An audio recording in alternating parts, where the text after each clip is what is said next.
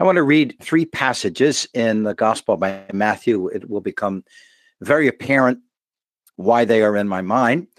Matthew chapter 17, when the Lord Jesus was on the mount that we call the Mount of Transfiguration, Peter and, well, particularly Peter as the spokesperson, suggested that they build three booths one for Moses and Elias, who had appeared, and one for the Lord Jesus. When he said that, this is what happened.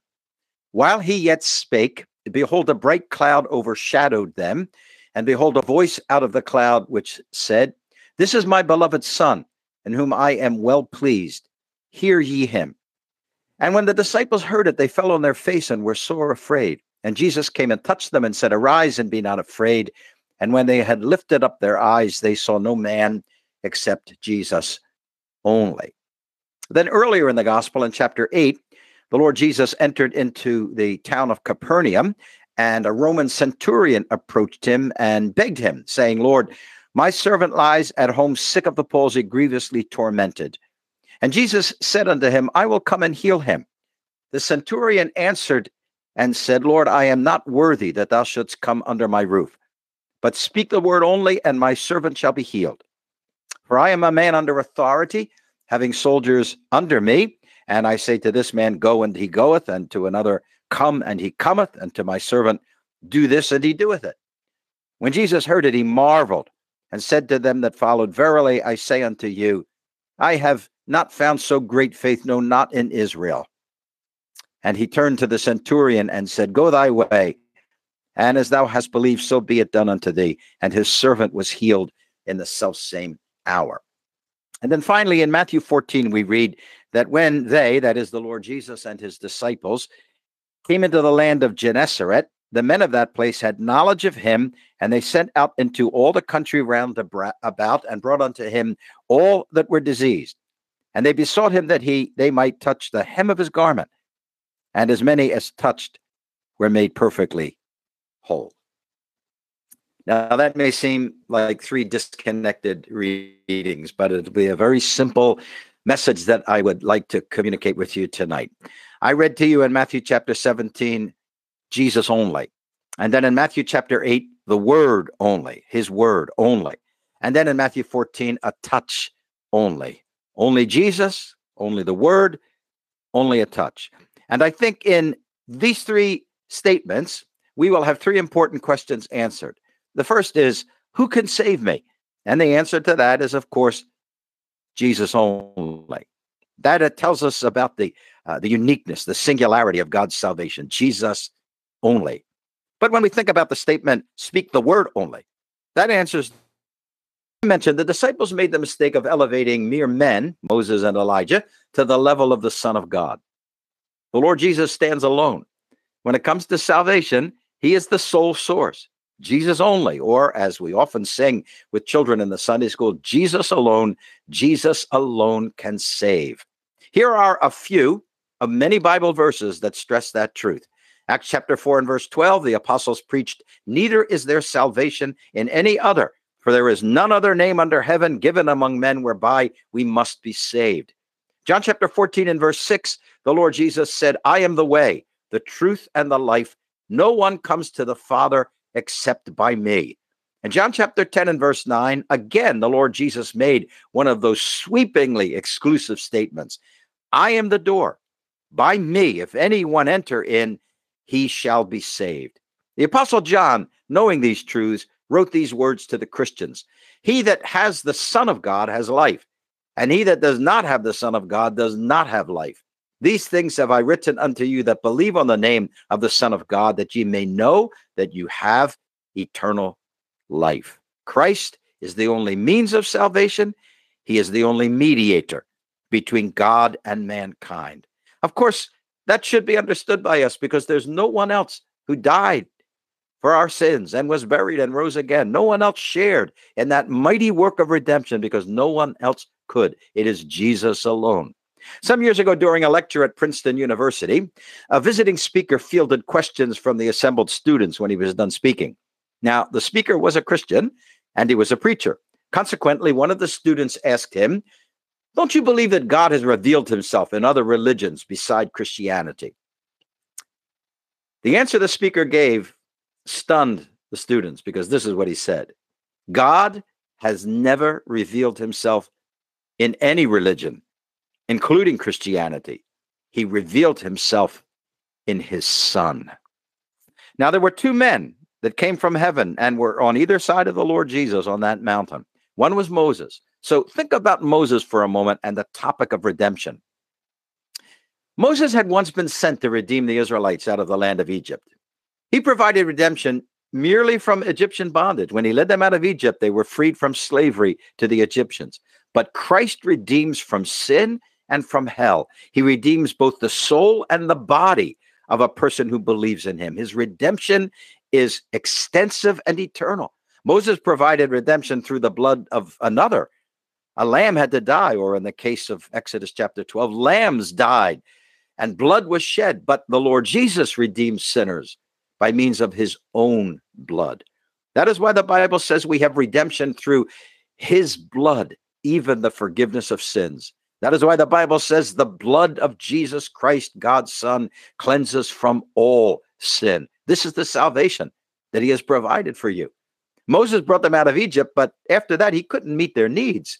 They needed water, they needed food. They were traveling through a, a number of deserts on the way to Canaan.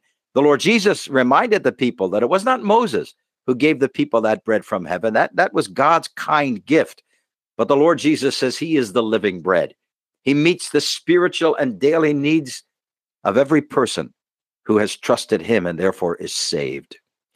I've been at a number of funerals and was at one just last week of a person who was saved and who died. And I've noticed that very often at Christian funerals, believers will sing, and they will sometimes sing a hymn requested by the person who died, left the, the request before passing into heaven. But it reminded me of this. A number of years ago, a man named Colonel Robert Ingersoll devoted his life to destroying the faith of people who believed in the Bible and believed in God. He would have public meetings where he would get up on the stage and he would preach against God, preach against the Bible, preach against Christ. Now, Robert Ingersoll died, and the brochure for his funeral service carried this statement There will be no singing. There will be no singing. How could you sing at the funeral of a man who fought against God all his life? It is Christ who brings joy to the human heart. It is Christ who brings the assurance of a home in heaven, even when a person is coming to the end of the road. You'll remember that Moses brought them to the very borders of the land of Canaan, but he could not bring them in. However, the Lord Jesus saves to the uttermost. The picture he gave is of a shepherd seeking a lost sheep. And when he finds that lost sheep, he places it on his shoulders and he brings it safely home to his home, to his house. It is the picture of the full, complete, and eternal salvation that the Lord Jesus offers. There is no church, there is no organization, there are no group of people on the face of the planet who can give you that salvation. It is Jesus alone. A number of years ago, there was um, a woman coming to meetings that I was having in London, Ontario. She is very unique in my memory because she was the only person I ever met who said that she was a Babylonian from the city, the town of Babylon, from that area. Her name was Magdisi, Natsi Magdisi. She got saved in those meetings. That was in 1997. I believe she is now gone. She is in heaven. But she found out in those meetings that salvation was through the Lord Jesus. Her English, of course, was broken, and uh, you needed to listen very carefully, but this is what she said Jesus only, nobody else. Jesus only, not Mary, nobody else. Jesus only. That is the one thing she grasped in those meetings that salvation was only through Christ. I hope you'll grasp that tonight. Think about the other man, Elijah, and the topic of regeneration. He had once been sent to reform the nation. In fact, Elijah, in a very famous passage of our Bible, he offered a sacrifice to God and he called on God to send fire to consume the sacrifice. What a difference. The Lord Jesus offered himself as a sacrifice, he gave himself. The Apostle Paul wrote, The Son of God loved me and he gave himself. That is in sacrifice. He, he gave himself for me. He gave himself as a sacrifice and he endured the fire of judgment that fell on him at Calvary so that he might save you from going to the lake of fire. Elijah's reformation was short lived, but the Lord Jesus doesn't offer to reform, he offers to transform. He will give you new life. That life in the Bible is called eternal life or everlasting life. He purchased that gift, and it is offered freely through Jesus Christ our Lord. You can be saved by Jesus only because he is the only Savior. Nikolai Lenin was named the father of communism. He died in 1924. I have not been to Moscow, I've not been to Russia, but his body is on display in Red Square. And I am told that there is still this inscription next to his remains quote, He was the greatest leader of all people of all time. He was the Lord of the new humanity. He was the Savior of the world. He was the savior of the world. Let me tell you something about that Russian savior of the world. When he unleashed his revolution on that mighty nation, he said that he would not make the mistake they made in the French Revolution. They didn't kill enough people in the French Revolution. He intended to make sure he killed enough people that his revolution would stick. Now, let me tell you about the real savior of the world.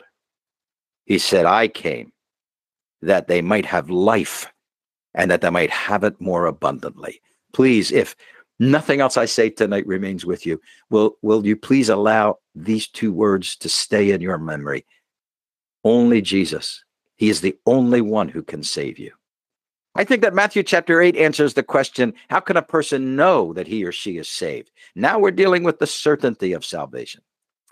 You remember, remember what happened. The centurion came to the Lord Jesus. His servant was sick, and the Lord Jesus said, I will go with you. But the man said, I don't deserve for you to come. But he said, I understand the chain of command. I'm a man in authority. I understand that that people under me have to obey me. And of course, the implication is people above me, I have to listen to them. And he says to the Lord Jesus, All that you need to do is speak the word. Do you realize that he understood that the Lord Jesus had such authority and power that in one place he could say the word, and miles away, that word would have its effect. You see, the Lord Jesus has the power to fulfill his promises and carry out his word. In creation, we are told that the Lord Jesus spoke and it was done. He commanded and it stood fast. Now, in salvation, he similarly gives his word that all who trust him will be saved. Let me quote that for you. John chapter 5 and verse 24. He said, Verily, verily, or truly, truly, I say to you, he that hears my word and believes God that sent me has everlasting life and shall not come into condemnation, but is passed from death to life. Some years ago in New York City, not far from where this broadcast is originating, a woman was knifed to death by her husband as she stood at a bus stop. Now, she had obtained a court order of protection she had made the mistake not to have him jailed, but she had that order of protection in her handbag when he came up to her and killed her. That court order was not able to protect her. But the Lord Jesus has the authority and power to save you and to keep you. The reason why you can trust him, think about the veracity and truth of his words. You see, some person might have authority and power to enforce their word, but that does not necessarily mean that their word is true. But God cannot lie. And every word of God is true. If if you trusted the word of God tonight, you would be resting your soul on the highest authority in the universe. Everything that God speaks can be trusted because it is true. He is the God of truth. The Bible is called the scriptures of truth. This is why the Apostle Paul said, in words that appeared in the intro, in case you happen to be listening and watching, this is a faithful saying and worthy of everyone's acceptance that Christ Jesus came into the world to save sinners, of whom I am foremost. Did you catch Paul's initial words? It's a faithful saying, it's a true saying, and it deserves to be accepted by everyone that Christ came to save sinners. Because God cannot lie, and because he has the ability and authority to carry out his word, therefore his word is reliable. You can have every confidence in trusting his word tonight. On one occasion, the Lord Jesus made one of those incredible statements that would be ludicrous in the lips and mouth of any other human being. Do you know what he said? Heaven and earth shall pass away, but my words shall not pass away. My words, he said, shall not pass away. In the Old Testament, the prophet Isaiah wrote these words Trust ye in the Lord forever, for in the Lord Yahweh is a rock of ages. And that is why the Bible says that the person that believes on the Lord Jesus shall not be ashamed. That person is trusting an authority that is reliable and trustworthy and authoritative. I don't know if you've ever seen Lake Huron. There are places where I've stood on Lake Huron where it looked to me like it was a an ocean, huge. But there was a killer storm, as it's called, in 1913, November 7th to 9th, to be precise. 30 ships and 235 sailors were lost. It was the worst storm in Canadian history. Now, augmenting the problem, making it worse, was that there was a light ship that is a floating lighthouse, a ship with a with a sort of like a a tower on it, a lighthouse that was driven ashore by the waves. And so many other ships, seeing this light and steering by its light, ran aground as well. You see, that light was subject to the same forces that were driving the ships to their wreckage. You would need a lighthouse that was on shore, that was not affected by the waves. When a person trusts what God says, he is not resting on shifting sand, to change the analogy. Is not resting on something that's subject to further information and further education and further knowledge. This is the word from God who knows everything. And he is offering you his promise Believe on the Lord Jesus Christ and you will be saved. How could you have any higher authority than that?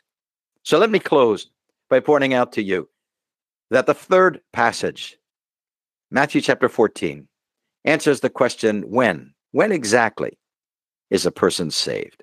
And I think that you will catch the simplicity in the words, only a touch, just a touch.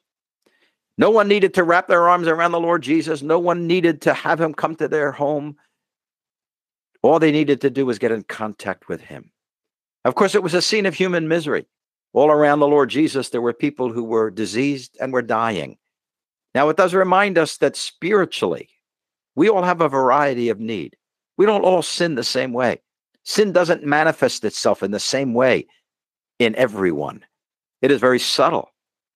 Someone may be very proud that he does not drink or use drugs, that he's not a murderer, and yet he might be filled with pride and self righteousness. Someone else may be crude and coarse and, and violent, but say, at least I'm not a hypocrite. We, we, all, we all have excuses for how we live, and yet we all sin, even though we sin in different ways. And you'll catch that picture in people all around. Some were near to death, someone perhaps were just initially ill. There was a variety, but they all were in need. And then there came this healing moment, as many as touched him. I think those are significant words because in John chapter 1, those words are used about you and me. It says that as many as receive the Lord Jesus, to them he gives the power to become the children of God. If you are familiar with the, the woman who touched the hem of his garment, you will remember that there was a woman who for 12 years had been hemorrhaging, getting weaker and weaker. She visited doctor after doctor and had sought help everywhere she could. She had run right through all the money she had. She now had nothing left. Thank God she arrived arrived at the point where, with no money to pay for any other medical help, she realized I need to go to Christ. And you remember that she made her way through the crowd. And she must have been repeating to herself, if I might just touch, if I could just touch the hem of his garment, and there were people jostling and and uh, in fact the disciples realized that the, the, the crowd had come very very close they were they were being constricted like you would be if you were driving on the jersey turnpike and they were closing down one lane the crowd had come very very close and then this woman reaches out and grabs just the hem of his garment and and immediately she is made well because she trusted him she came to him Please remove from your thinking any idea that this all depends on how well you believe or what you give him or how you live. It is Jesus only who saves. It is by his word only that a person can know he or she is saved. And all it takes is just a touch. Just a sinner simply believing on Christ, realizing that he did the work. He is the Savior. He accomplished everything, and that he is calling on me simply to trust him. And remember, as many as touched him were made perfectly whole. I remember reading about a gospel preacher named Reginald Radcliffe. This is going back now to the uh, 19th century. After a gospel meeting, he was speaking to a number of people that had questions. And there was a woman who seemed to be trying to get his attention. And when he was done speaking to those who had come to him, he turned to her and he said, Yes, what can I do for you? What do you want? And she said, I want peace. Now, please do not think he was rude. He was a wise evangelist. When she said, I want peace, he said to her, Oh, I thought it was Christ you wanted. I'm sorry, good night. And he left. Now she went away annoyed because she felt that his answer had, in some ways, just uh, turned her aside. But then she began to think of words that she had heard in the meeting that Christ is our peace from Ephesians chapter 2. Christ is our peace. And she thought to herself, if I have Christ, I will have everything. I will have peace. I will have life. I will have salvation if I have Christ. And she realized instead of searching for something, she needed to trust someone. And I hope that you tonight will find peace and life and hope and joy and security and assurance by trusting Christ as your Savior.